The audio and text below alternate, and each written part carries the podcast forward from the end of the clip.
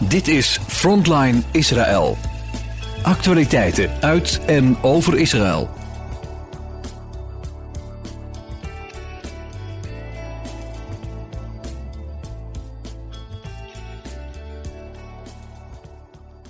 Shalom luisteraars, welkom bij Frontline Israël. Fijn dat u luistert.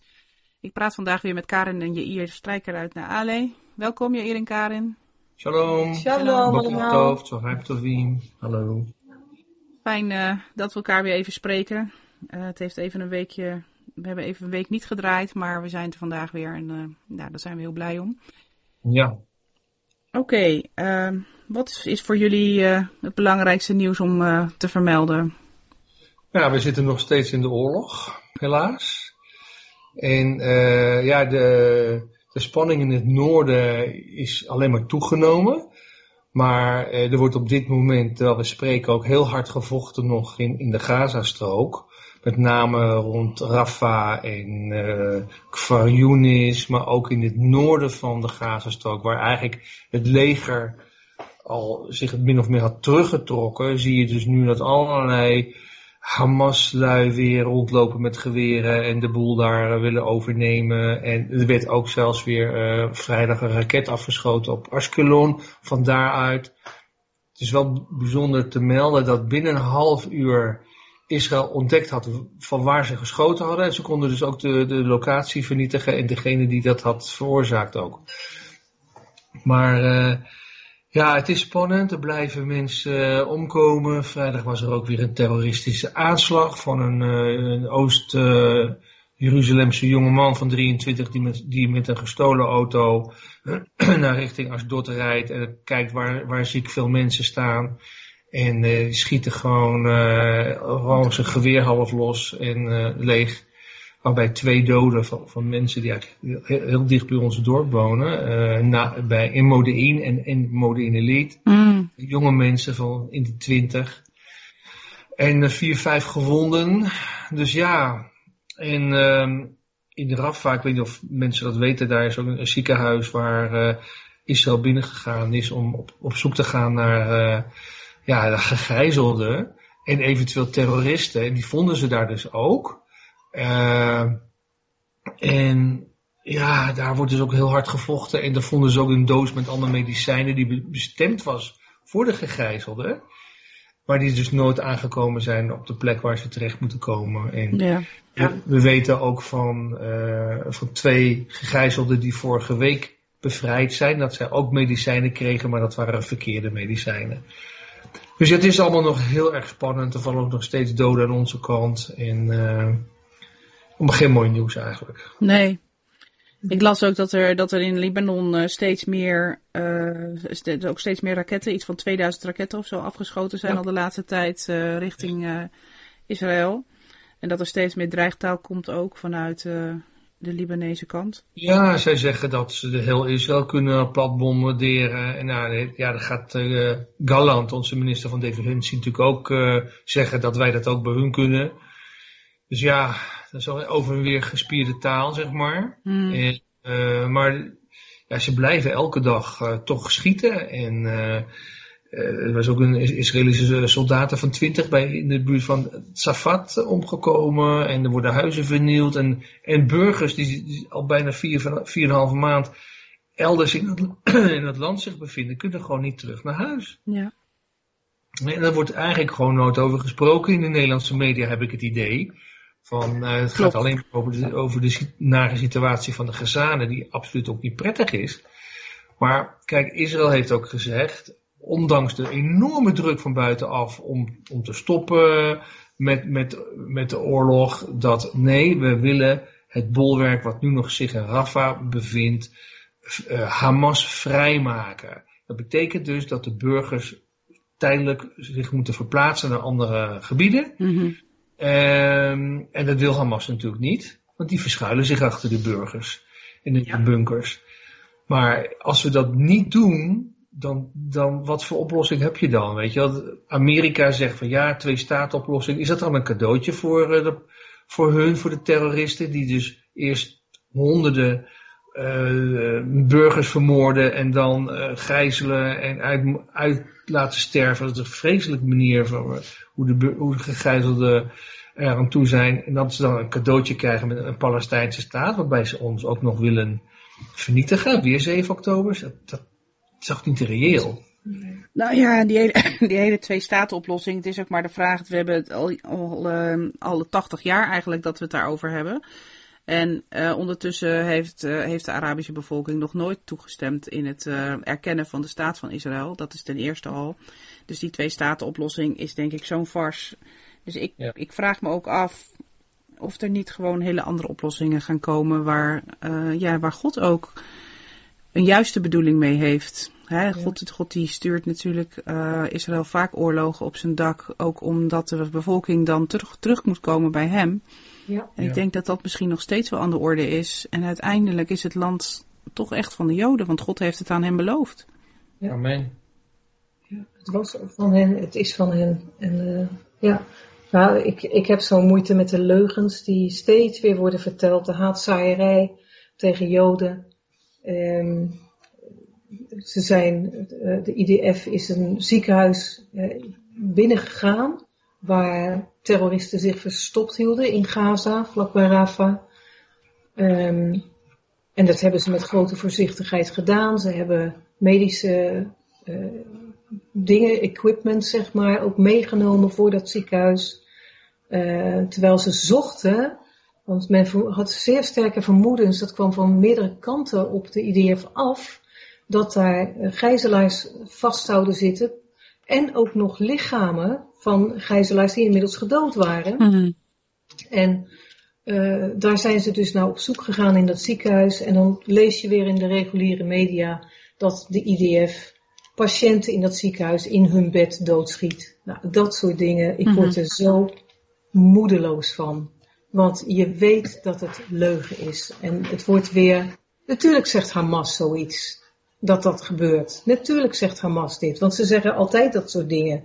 Maar dat het rukzichtloos wordt overgenomen, zou werkelijk de IDF, dus een van de hoogstaandste legers ter wereld, patiënten in hun bed doodschieten, hou nou toch op.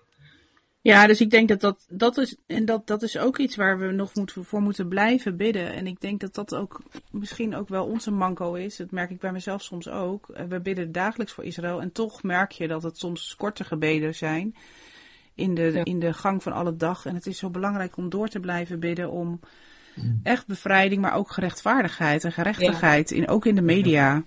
Ja. En de waarheid aan het licht komend. Ja. Zeker. Ja, het is, het is echt, ik vind het zo, misschien vind ik dit nog wel het ergste van alles. Die, die vreselijke leugens waardoor mm geen Jood meer veilig is in de wereld. Of het nu om CNN gaat, of NOS, of de Volkskrant, of het NRC, of de Trouw. Het is allemaal één pot nat. Ze zijn allemaal eigenlijk de mond van Hamas. En uh, wat het dus zaait is De goede dagen laten. Er zijn ook mensen die goede stukjes schrijven. Zeker. Het Dagblad heeft een hele goede, hele goede columnist. Die, die onderzoekt het wel. En dat proef je aan alles. Nou, inderdaad. En maar het is aan de andere kant ook belangrijk dat wij op ons eigen stukje, in onze eigen individuele contacten, dus wel uh, ander nieuws brengen. Precies. En, ja. en daartegen ingaan, uh, voor zover ja. dat dat ook werkt. Maar goed, ja, is, ik denk is... dat dat wel onze opdracht is. Ja. Dat is het ook, maar je denkt wel eens van het is gewoon vechten tegen de bierkaai. Ja. Maar ja, het is, en dat heb ik ook wel eens geschreven, er is een drieluik in de geschiedenis. David zei het al, dat valse getuigen tegen hem opstonden. En uh, voor de kruisiging, hè, trouwens in zijn hele leven op aarde, uh, zijn er valse uh, getuigenissen tegen onze Messias opgestaan. En dit is ook het Messiaanse volk, waar ja. ook dus ja. weer steeds weer valse getuigen tegen opstaan. Maar we weten ook wat er van komt. Er lopen mensen dus met natievlaggen rond, alsof het de gewoonste zaak van de wereld is. Ja. In Amerika, in Europa. En het wordt nog getolereerd en gedoogd ook het, nog. Het kan allemaal maar. Ja. Het kan allemaal maar. maar. De, de mensen hebben ook geen kennis of zo, weet je wel. Dat, zeg ja, uh, Israël is een koloniale staat. Hoe komen ze erbij? Dat zijn kolonisten, maar hoezo? Er, er, wonen al meer dan 3000 jaar Joden in dit land waar mm. we mhm. zitten. En, en, Jeruzalem is, is al uh, duizenden jaren eerder een, een, stad dan dat Amsterdam bijvoorbeeld het was. Uh, door de eeuwen heen hebben hier eigenlijk altijd Joden gewoond. En de moslims hebben op een gegeven moment hier de overhand gekregen op sommige plekken. Maar ja, je kan dit niet een, een, een koloniaal land noemen. We zijn Nee. terug naar, naar de bron. We zijn er ook niet zelf uitgegaan in de, in, de, in de eerste eeuw, zeg maar. De Romeinen hebben het Joodse volk verdreven. En eh, goed, daar kan je allemaal eh, leuk over discussiëren hoe of wat. Ja. Er zijn misschien ook wat dingen fout gegaan na 47, maar eh, hoe dan ook. Ehm, Israël heeft, hè, dat zei Karen net ook, of jij zei dat geloof ik ook, meerdere keren is er een aanbod geweest voor een twee-staten-oplossing. En dat is iedere keer afgewezen. Eh, ja, wat willen ze nou dan? Op een gegeven moment houdt het ook op. Ze willen ons Ehm, niet.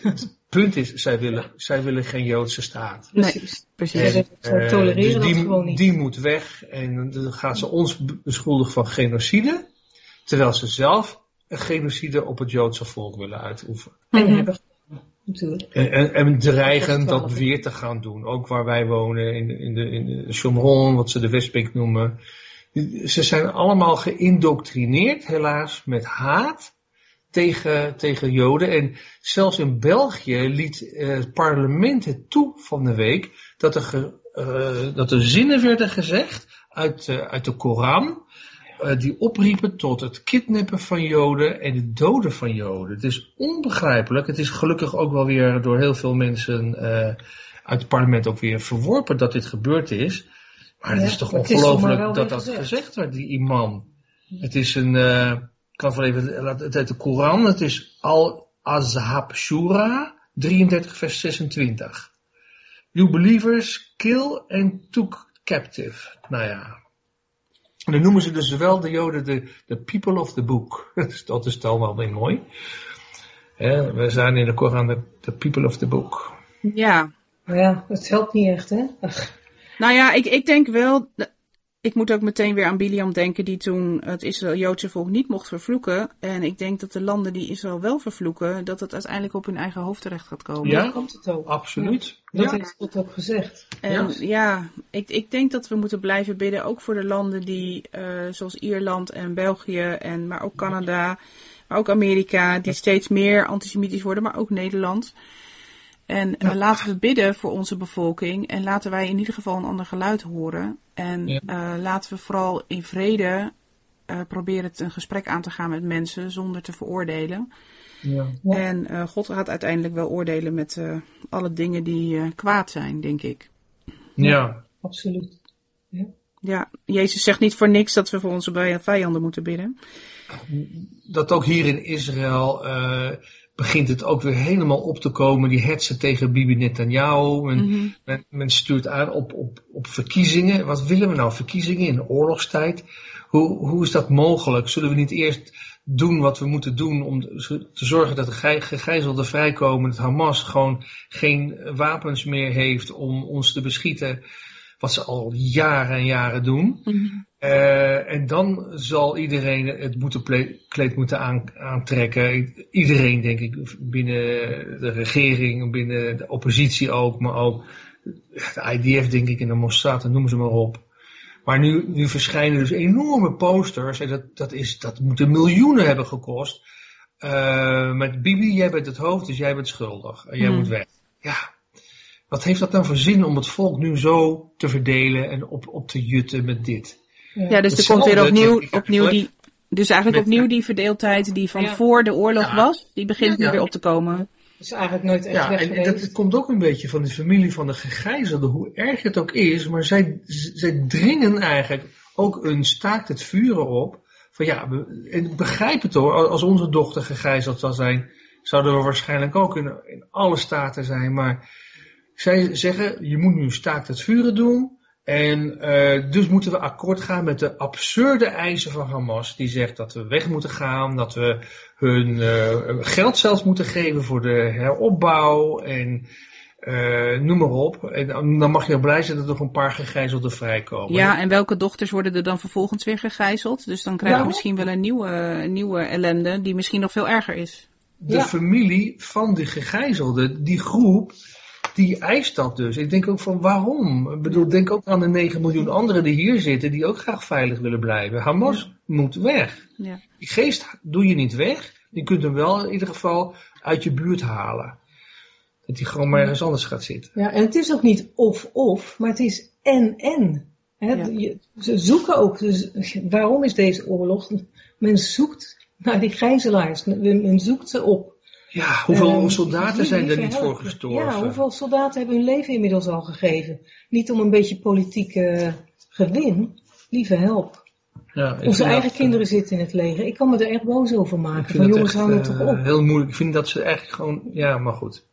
Ja. Het is nou ja, het is dus in, ieder geval, in ieder geval is het een enorm gebedpunt ook om uh, ja, dat, dat de mensen toch gewoon teruggaan naar God nog steeds. Ja. En er ja. zijn een heleboel mensen die uh, steeds bidden. En er, er waren ook um, drie dagen vasten uitgeroepen. Hè, um, en er is vorige week geloof ik, hè, was dat?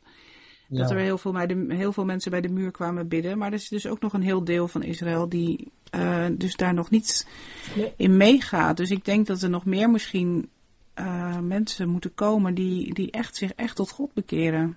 Ja, ja. dat klopt. Amen. Ja, en blijkbaar hebben we daar een hoop narigheid voor nodig.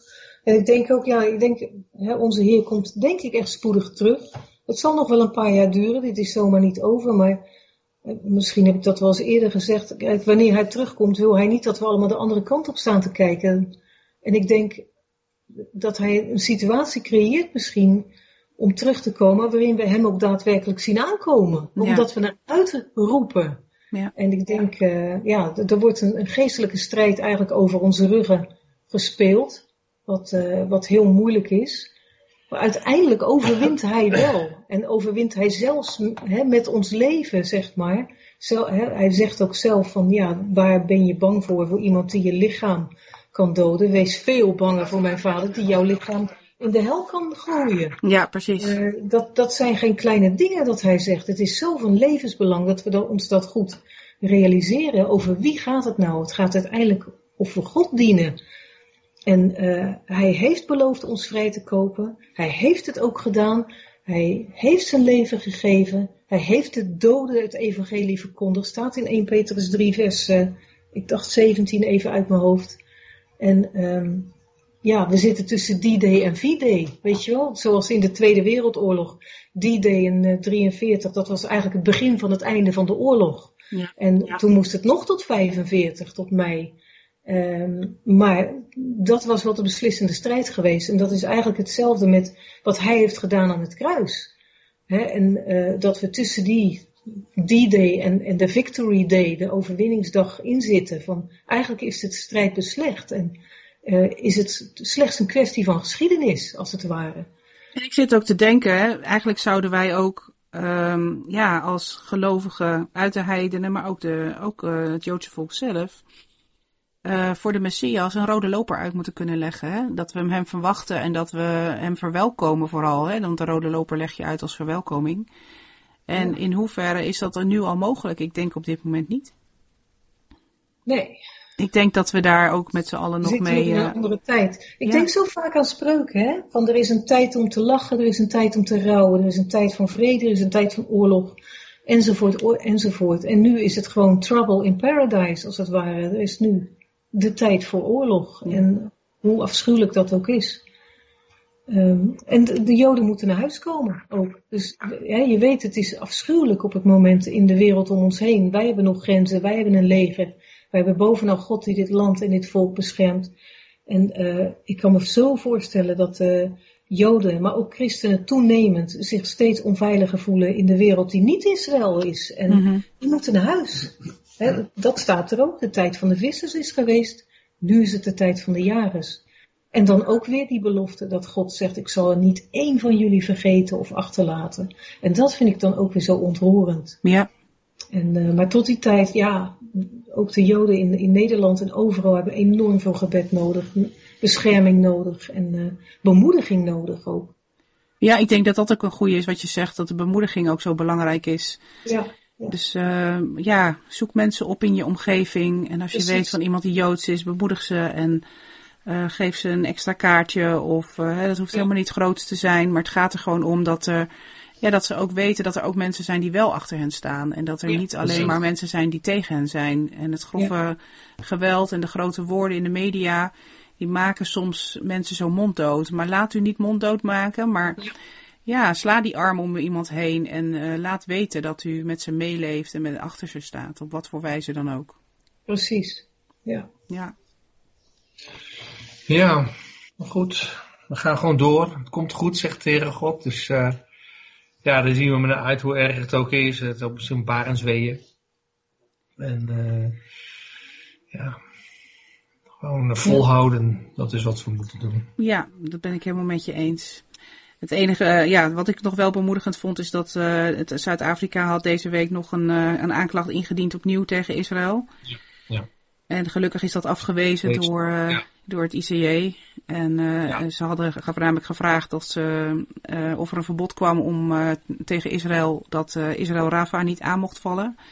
Ja. En het Hooggerechtshof heeft beslist dat die aanklacht niet ontvankelijk verklaard werd.